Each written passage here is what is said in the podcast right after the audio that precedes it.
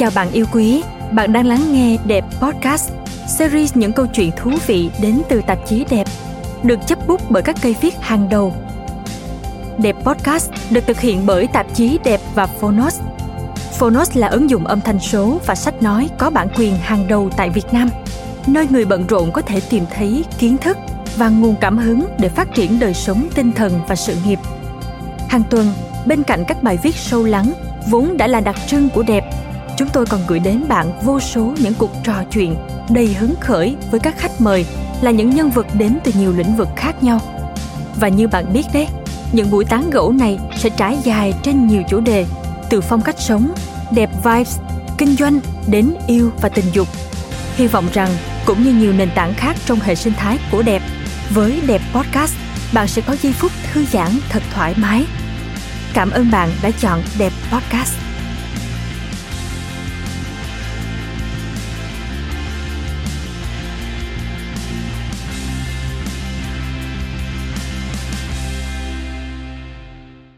Dịch bệnh COVID-19 bùng phát đã tác động ảnh hưởng nặng nề đến nhân loại trên nhiều khía cạnh, đặc biệt là hôn nhân. Tại Trung Quốc, hàng triệu đôi vợ chồng kéo nhau ra tòa ly dị kể từ khi COVID-19 xuất hiện. Trong khi đó, tại Anh, yêu cầu tư vấn pháp lý về thủ tục ly hôn đã tăng đến 95%. Việc giãn cách xã hội kéo dài dẫn đến tình trạng phải đối mặt với nhau hàng ngày, dẫn đến mâu thuẫn giữa các cặp vợ chồng càng tăng cao, khiến mọi xung đột không thể được giải quyết. Nhưng phải chăng mọi thứ đều tồi tệ trong giai đoạn này sao? Không, chắc chắn là không đó là lời khẳng định của tác giả Candy Thị khi vợ chồng chị cũng là một trong những trường hợp phải giãn cách cùng nhau 24 trên 7 trong suốt một thời gian dài khi dịch bệnh bùng phát ở châu Âu. Vậy Candy Thị đã trải qua những ngày cách ly kỳ lạ cùng chồng như thế nào? Mời bạn đọc lắng nghe chia sẻ của chị trong bài viết dưới đây để chợt nhận ra rằng tại sao lại phải chia tay vì được ở bên nhau chứ?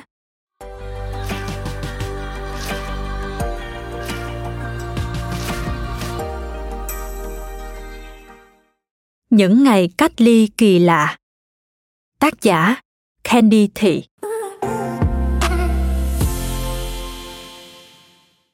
Tôi kể cho chồng nghe về những mối quan hệ đổ vỡ sau đại dịch ở trung quốc. Chồng tôi cười bảo, chúng mình nhất định sẽ không như thế. Ai lại đi chia tay vì được ở bên nhau chứ? Hãy tận dụng khoảng thời gian này để chậm rãi nhìn tỏ lòng nhau và thương nhau nhiều hơn. Tôi và chồng đã lái xe về vùng nông thôn để tự cách ly ngay trong buổi tối, chính phủ đan mạch tuyên bố phong tỏa toàn quốc đất nước nhỏ bé, vùng bắc âu yên bình và hạnh phúc này, rồi cũng đã đến lúc được đặt trong tình trạng khẩn cấp vì dịch covid-19 trong một nỗ lực để không lặp lại cái kịch bản khủng khiếp đang diễn ra ở nước ý. Xe chúng tôi chạy băng qua những cánh đồng và rừng cây dưới bầu trời rộng rãi của một đêm cuối đông yên tĩnh. Tôi hỏi chồng, liệu đây có phải là sự yên lặng đáng sợ trước một cơn bão lớn hay không anh nở một nụ cười điềm tĩnh như bao lần em nên nghĩ rằng đây là sự yên lặng của giao mùa mùa đông sắp kết thúc và mùa xuân sắp về nhiệm vụ của chúng ta là phải yên lành cho đến mùa xuân. Hai hôm trước, chồng tôi bị sốt 38 độ. Dù là bác sĩ của gia đình cho rằng đó chỉ là biểu hiện cảm thông thường. Nhưng giữa thời điểm những ca nhiễm COVID-19 ở Đan Mạch đã nhảy lên con số hơn 1.000 chỉ sau hơn 2 tuần. Điều khiến chúng tôi sợ hãi hơn cả là nếu mình mang virus trong người rồi lại vô tình lây cho những người già đang sống một mình trong chung cư, họ chính là đối tượng dễ bị tổn thương nhất trong đợt dịch bệnh nguy hiểm này cứ nhìn hàng trăm cụ ông cụ bà không qua khỏi mỗi ngày ở ý đất nước có tỷ lệ dân số già nhất nhì thế giới. Tim tôi nghẹn lại. Thông điệp của chính phủ đã nói rất rõ ràng. Nếu yêu thương nhau xin hãy tạm xa nhau. Nhất là hãy tạm không gặp gỡ hay gần gũi người lớn tuổi. Vậy nên vợ chồng tôi quyết định dọn về ngôi nhà mùa hè ở vùng biển phía Tây.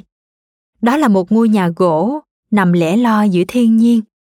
Trước mặt là biển, sau lưng là một dải rừng nhỏ.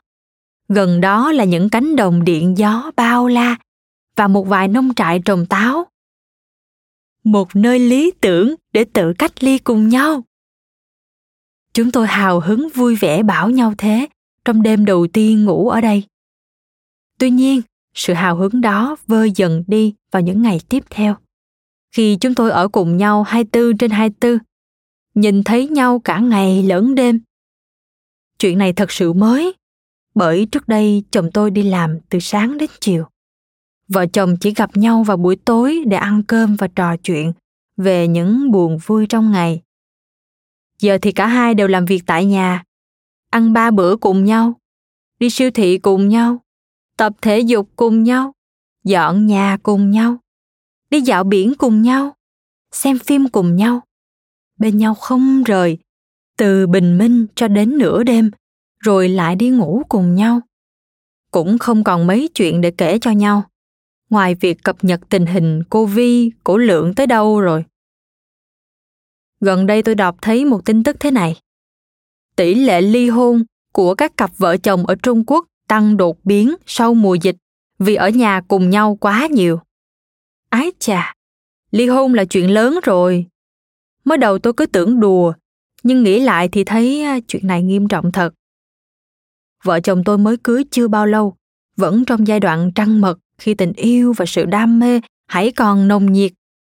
Ấy vậy mà cũng có những khoảnh khắc chúng tôi thấy ngột ngạt khi phải ở bên nhau suốt, không có lấy một phút riêng tư trừ lúc đi tắm thế thì những cặp đôi cưới nhau đã lâu với trách nhiệm con cái nỗi lo toan gánh nặng cơm áo và có lẽ cả sự nhàm chán lẫn nhau hẳn sẽ có những lúc cảm thấy mệt mỏi chán chường có những ông chồng trước đây chưa bao giờ về nhà trước 9 giờ tối vì bận công việc và những cuộc nhậu với đối tác. Nay bỗng nhiên phải ở nhà cả ngày nhìn vợ con với tâm trạng bức rứt. Ngược lại, có những cô vợ trước đây chấp nhận một mình quán xuyến gia đình để chồng lo sự nghiệp. Nay bỗng nhiên thấy chồng rảnh rỗi cả ngày, nhưng vẫn không chia sẻ việc nhà với mình. Đâm ra bất mãn. Rồi giữa mùa dịch bệnh, những tin tức xấu, cả thật lẫn giả, cứ liên tục tràn ra mỗi ngày như một cuộc bao vây sự sợ hãi khiến ta dễ trở nên kích động hoảng loạn rồi từ đó lại nói những lời khiến nhau đau lòng lúc trước bận rộn, chỉ muốn được ngồi lại cùng nhau, thảnh thơi uống trà. Giờ có cả ngày bên nhau, thì lại như hai kẻ mang tâm hồn chật chội trong một cuộc cưỡng chế. Và có lẽ từ đó, người ta bắt đầu cảm nhận rõ được sự cô đơn trong hôn nhân.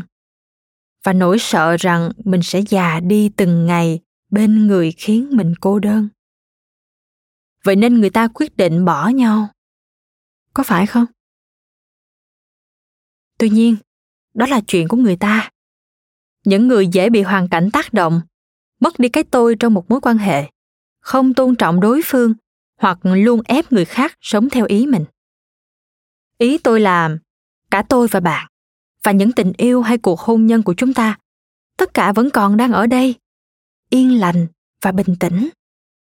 Hay ít ra, tôi hy vọng chúng ta sẽ biết cách để bảo vệ những mối quan hệ quý giá của mình bằng sự nhẫn nại, bao dung, thấu hiểu, cố gắng cùng nhau.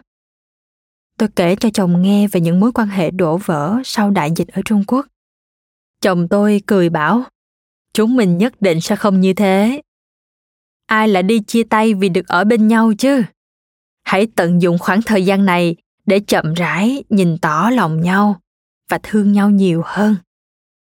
Câu nói của anh khiến tôi giật mình phải rồi. Tôi đâu có biết anh làm việc chăm chỉ và mẫn cán thế nào.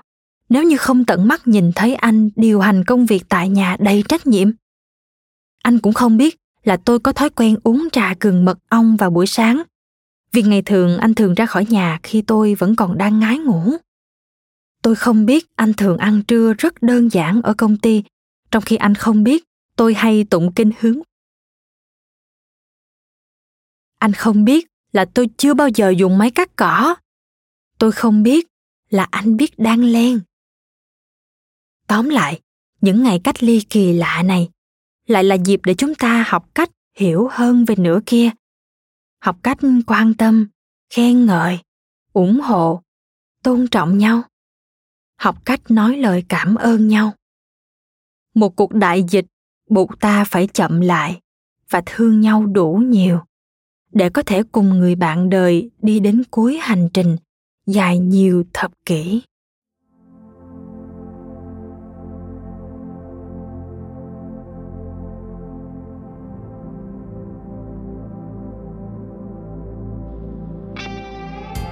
Cảm ơn bạn đã lắng nghe Đẹp Podcast. Hy vọng rằng bạn đã có những giây phút thư giãn. Hẹn gặp lại bạn trong các số tiếp theo của Đẹp Podcast nhé.